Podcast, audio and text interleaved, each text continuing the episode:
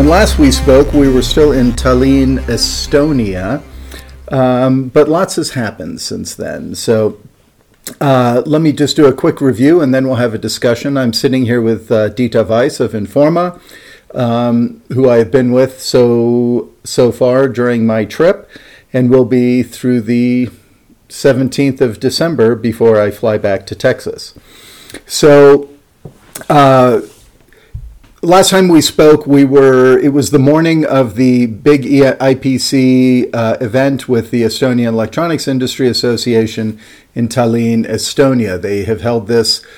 Uh, I think for four or five years, although last year it had to be all virtual. So we were fortunate that they were able to do another live event. Um, so let's talk about that. Dieter, the event was really good. You gave the keynote address. Um, before we get into the content, let's talk about who was there and what happened. It was very well attended, I think. I know that there was some concern with COVID and what that might be, but uh, precautions were taken. Everybody had to be vaccinated. There was, uh, you know, testing requirements, I think, and uh, everybody was very respectful of that. But give me your impression of kind of how the event in general went before the content. We'll talk about that. Uh, yes, Eric. Um, the event, as you said, uh, it was the fourth event of this nature, and last year, unfortunately, we were not able to do a physical one. But the two years before, we already had a high attendance in the region of 120 to 150 uh, attendees uh, from the industry. And when I uh, talk about attendees, I'm not just talking about people from Estonia or countries close by. I talk uh, uh as well about many. Uh, people from Western Europe coming uh, to attend because they wanted to learn the latest latest news for of the European electronics industry and the, at the same time meet with their Eastern European colleagues. So without trying to to talk this uh, negative. No, it was a, it was definitely a success, but we had only close to a hundred attendees to the seminar, and uh, to me, yes, uh, that was a bit frustrating uh, because people from countries where the incidence level of vaccination were actually higher uh, last minute called uh, off their attendance uh, to a country, Estonia, which had a lower incidence level, which uh, to me makes no sense. But let's realize uh, fear is nothing you can argue with logic. Therefore, I didn't chase the people and ask, why don't you come? But we had a very good quality of people, let me tell you that. And uh, we had uh, very good speakers as well, and we're probably going to sh- uh, speak about yeah. that let's uh, do, as well. Well, yeah, let's jump right into that. So, the event itself uh, was held at the hotel, actually, where we stayed in downtown Tallinn. Uh, very close to the Christmas market, which, if you haven't been, was a highlight, and we were there actually several evenings.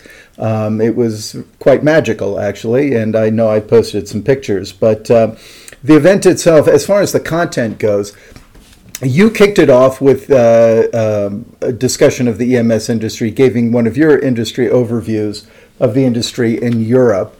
Um, we also had a we had various companies speaking, including uh, Rainer Koppitz, the CEO of KATEK Group, and um, we had uh, the IPC gave a presentation. Uh, I actually really liked the one of the local guy who was from a startup, even though it was a bicycle company. He was talking about the, the challenges and frustrations of being a startup and dealing with engaging with EMS and actually getting product done. I actually, as somebody who used to work in a quick turn prototype shop, that kind of resonated with me, and I, I appreciated what he had to say. Um, but talk about the, some of the content. Yes. well, the program is always very challenging for us uh, when we uh, have discussions who should be there. In the majority, it is Arno Kolk who is making the decisions, uh, and uh, it is uh, since this year uh, Philippe Léonard from the IPC in Europe. Supporting this tremendously, and in actual fact, not just IPC Europe who is supporting this event, it's IPC in general supporting it because they realized uh, how important this event is for the European electronics industry. And once in a while, I make some suggestions as well. Uh, uh, uh but as you said, it's not just big companies talking, it's small yeah. companies talking.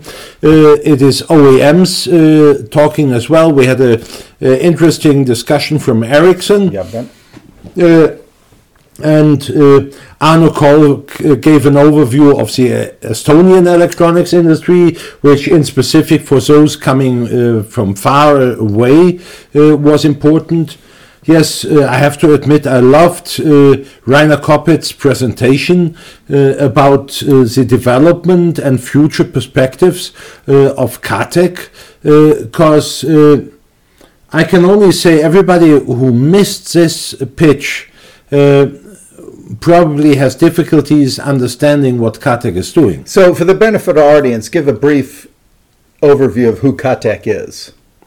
Uh, well, uh, KATEK uh, uh, is a relatively young company uh, which was formed. Uh, oh, don't get me for that. I think it's about four years ago, um, and it was. Two group of people which formed uh, a company called Prime-Pulse. one was uh, a person called uh, Klaus Weinmann, who came from a company called Cancom, and then there was what they called the Alco brothers, and those two brothers just before they met Klaus Weinmann had bought Steca Electronic in Memmingen. And Steca had been very much concentrating on the solar industry. And let's face it, about 10 years ago, the solar industry was not ready.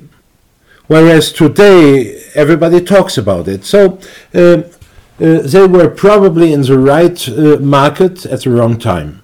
And uh, the Alco brother brought it, brought uh, fresh money, uh, and then they realized as well that the company was much too small. So Prime-Pulse uh, then talked with uh, uh, Rainer Koppitz, who is a co-founder of, of KATEK, and they bought uh, KATEK in Grassau, which used to be a separate company, and then continued buying one company after the other and forming uh, a group of company uh, companies which today has more than 400 million uh, in revenues and went public in May of this year.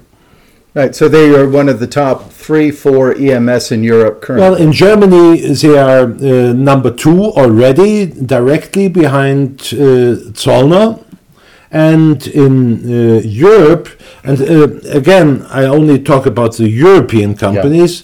Yeah. Um, in Europe, uh, Zollner is number one, Scanfil uh, is number two, and KATEK um, is number three, fighting that uh, position with Enics. Who's number? Yeah, so they're three A, three B, kind of yes. and uh, and Enics. So. Um, yeah, no, I think it was very good, and, and what you brought up as a theme, we'll come back to it on another discussion, is about you know a solution being right for the time, as, as you just referenced with the solar. So we'll pick that up in another discussion here this week, I'm sure. But um, I would say overall, my impression is that this the event served the industry very well.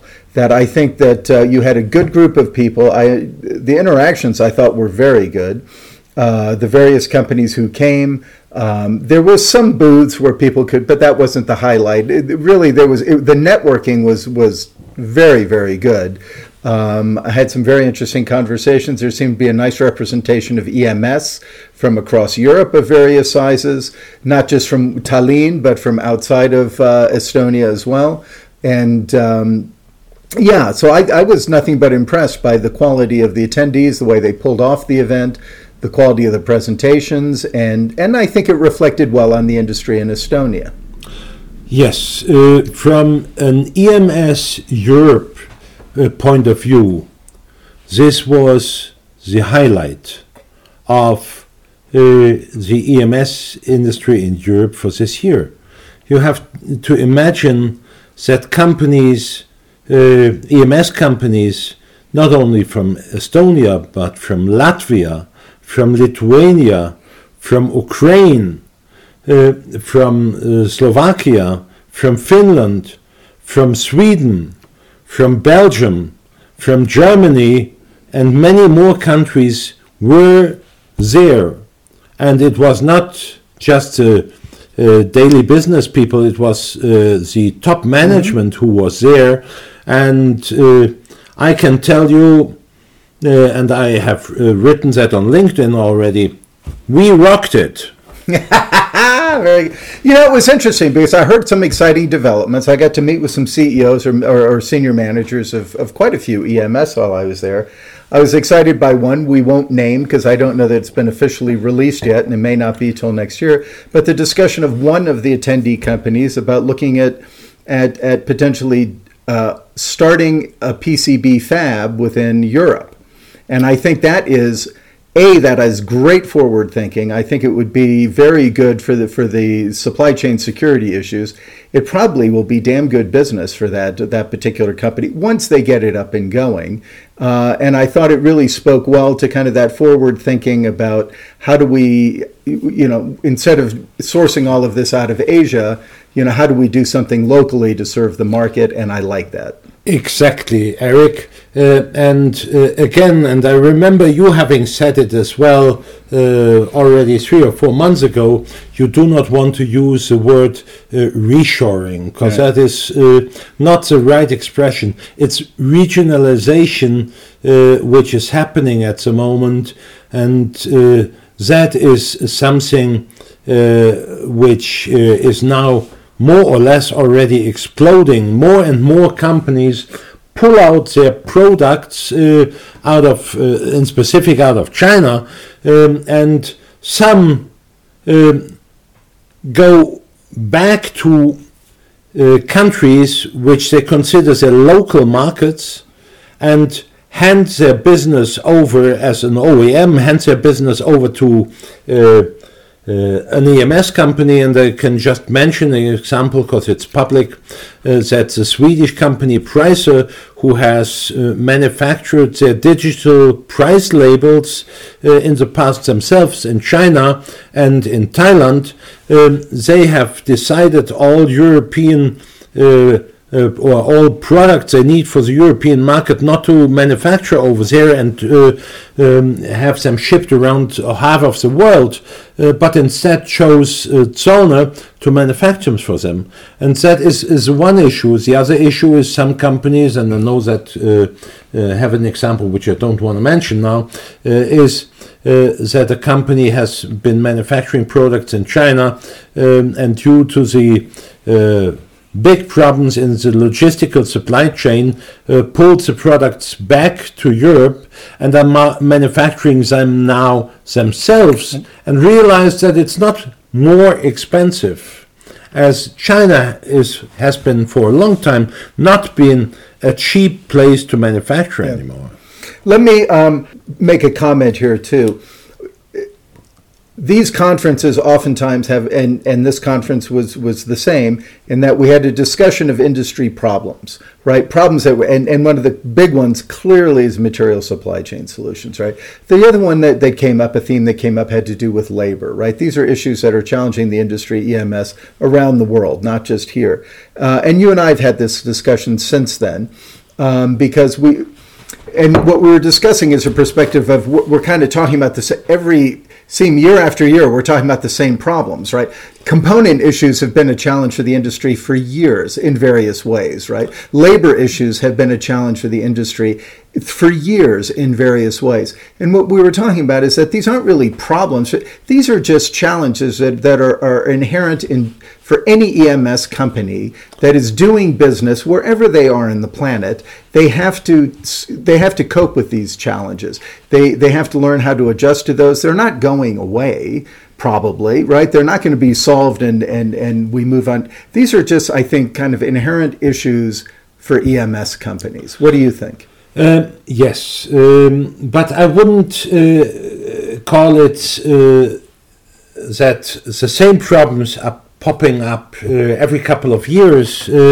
Because if you look into those problems more in detail, you will realize Uh, that they all are specific uh, uh, causes for uh, the shortages uh, uh, for the allocation yeah. problems, and you cannot even compare the allocation problems, which in the majority was were caused by MLCC, to the allocation problems we have today. Mm-hmm. and again, if you look at the semiconductor industry, you cannot say that all semiconductors uh, uh, uh, have a shortage. We need to to define that more clearly, and the situation is, and that is since earlier this year, microcontrollers and power supply chips. Uh, were the two biggest uh, problems which easily jumped up uh, in delivery times to 52 weeks and are still, as of today, the problem. Uh, and on top of that, then uh, you remember it uh, due to the fact that you're in Texas. you remember the winter storms in in Texas in February, and NXP shut down, I think, two factories for mm-hmm. more than a week. Now we all know uh, you cannot just uh, stop a production in between, even if you put half-finished uh, semiconductor into a nitrogen box, you end up with uh, maybe 20 to 30 percent yield. Uh, uh, if you're lucky, 50 yeah. percent. It's so it's it's not all the same. It's always different. Yeah? But the point is, is that material component shortages, not not necessarily challenges, exist in this industry it's part of the fabric of the industry and probably always will be. Yes, it, it always will. And that's why I prefer, as you said it as well, I prefer to call them challenges uh, and not problems. Mm. Uh, if there were no challenges in this industry, we wouldn't need uh, uh most of the management. Right. Yeah, we could get, send them home. Uh, the fact that we have those challenges uh, makes it um, necessary to deal with them. Yeah. So let me um, let me wrap Tallinn and move forward in our conversation here. Tallinn, I think you can just rate Tallinn being the, the, the EMS day that was that we just attended there. Uh, for those listening, I think w- was a very good success, and I would recommend for people interested and who are involved in the EMS industry in Europe that when they do it again next year, definitely look at it. Uh, by the way, Tallinn is a spectacular city to go and visit. I mean, they're great people, great food. We won't get into that. We had some fantastic meals there. Um, and uh, the people were very friendly. Everything was safe. They're very, very, very digital uh, society as well. So lots to recommend Tallinn. And uh, so let's put, let's stop. And then we left Tallinn and we flew to Munich uh, via Frankfurt. And uh, when we got there, we had the the pleasure of going to visit with ASM in Munich at their their center there. Why don't you speak to that a bit? Yes, definitely. Uh, see, I had already been at the ESM ASM stand at Productronica, which was very uh, impressive. Um, and for those of you who had been at Productronica, you probably remember that there were few stands, uh, booths uh, that were crowded. But one booth that was outstanding was the ASM booth, and uh, it was uh, very uh, impressive. Um, and I wanted to learn about the new generations of assembly lines as well, in specifics the TX and the SX series, uh, which interested me the most. For uh, uh, one is a system which is in the majority used for high volume, low mix, and that is something which I really think. Uh, believe it or not, but I think um, people who uh, still believes that this is going to be a product that's continued to be manufactured in the Far East are totally wrong. They're probably from the baby boomer generation uh, and have not realized that the Y and Z generation have a totally different way of thinking. we will see uh, low mix, high volume products uh, in Europe as well, and therefore it's uh, important to uh, have a look in uh, the machinery capable. On the other hand, we have seen the machinery that is capable of combined mix of uh, radial and SMD components, even big radial uh, components, because uh, uh, let's face it, we do have a labor problem uh, in Europe. We do have insufficient uh, labor, and the only way out is there to do as much automation as possible.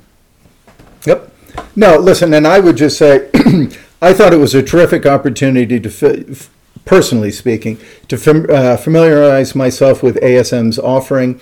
Their competence center there was fantastic, I thought, where you walk through and uh, um, you get to see all of their equipment. They shoot, they were explaining to us that you, you could bring and, and clients could bring a kit there and a board and they could kind of run and test it yes. and, and, see how that works. So the way that environment worked was very interesting. Actually, it reminded me uh, somewhat of what Jabil has in in San Jose, California, which is what they call their Blue Sky Center. Uh, which is where, where people can go and you can it really helps customers to see the, the, the opportunities and the possibilities with it when engaging with uh, with electronics manufacturing. And uh, so it was a, anyway for those of you who haven't been I would recommend going to see this facility. I think they uh, they'd probably be open to people visiting. It was tremendous uh, experience and I think reflects very well on ASM you were going to yes, add? I I totally agree. uh, Eric. Um, in actual fact, uh, ASM gave a presentation at uh, right. the IPC seminar in Tallinn as well, which was very interesting. I had had contact, and when we returned from Estonia to to Munich, I felt that it was got just a good uh, choice to to visit uh, them um, in Munich uh, and have a chat with them. And let me remind you, uh, uh, we were proven totally right to do this when we came to Tallinn and visited several EMS companies there, because everywhere we went, we saw ASM machines, and in one factory we just saw other machinery being phased out uh, and replaced by ASM machine. That makes you wonder why is that the case? Yeah. No, uh, clearly because they make a good product. So now, uh, in interest of time, let me kind of just do some uh, some housekeeping wraps and then tell you what to expect from us this week. Uh, we've uh, we left Munich. We we have retreated to the mountains here in southern Germany. Uh, Dieter has a has a terrific home here in the mountains in Oberstdorf, and he's been very generous in inviting me in here we actually tried to went and yesterday was a rainy day and we went to see the most photographed castle in the world uh, neuschwanstein um, and actually we spent more time obviously at the lower castle which i'm drawing the name hohenschwangau. Hohenschwangau where uh, the parents lived and where king uh, ludwig ii actually lived while he yeah, while that not my parents but ludwig ii's parents not, i didn't mean your parents so so we had a great time there, and then today actually we woke up uh, when we were just tested. We went and did a quick test again today. This is. Uh, uh, the fourth time that we've been tested here. We're still showing negative, so that's good. Uh, but we want to kind of proceed with an utmost of caution as we go to meetings. We have meetings tomorrow uh, scheduled with a couple of EMS here in southern Germany. Um, but today, before we get to what's happening this week, uh, Dieter, uh, you know, I asked him, "What are we doing today, Dieter?" And he says, "Well, how would you feel about taking a walk in the Alps?" And I said, "Heck yeah, let's do that." And I must say, it was one hell of an experience.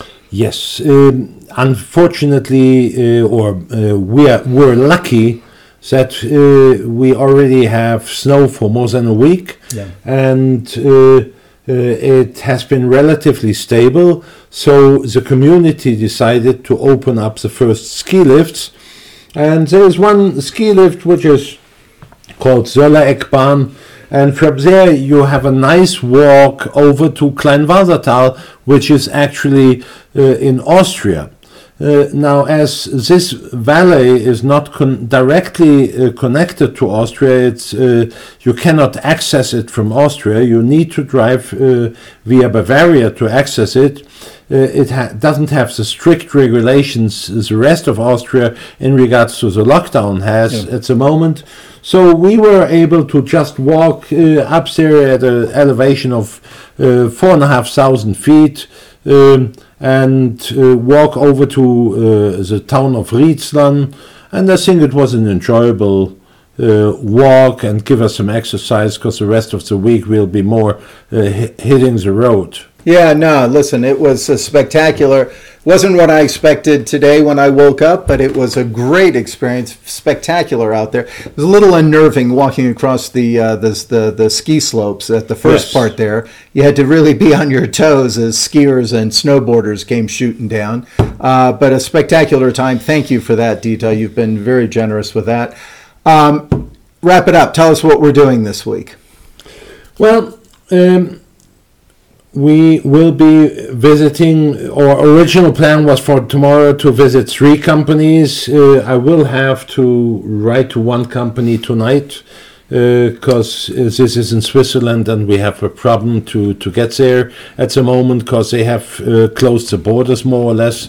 Uh, but other than that, we will uh, be going to two companies tomorrow, two more companies on Tuesday, uh, two more companies on Wednesday. Uh, we're going to be uh, hopefully in uh, uh, the biggest uh, European uh, EMS manufacturer on Thursday and another two companies on Friday. So it's going to be a, a tough day, t- uh, a week, because uh, we will have to find test centers uh, every day to get tested. Yeah, no, exactly. And uh, and by the way, the companies when Dieter says we're visiting companies, these are all EMS companies as Yes. well um, within Europe. So we look forward to we'll be doing some reporting out uh, throughout the week for y'all.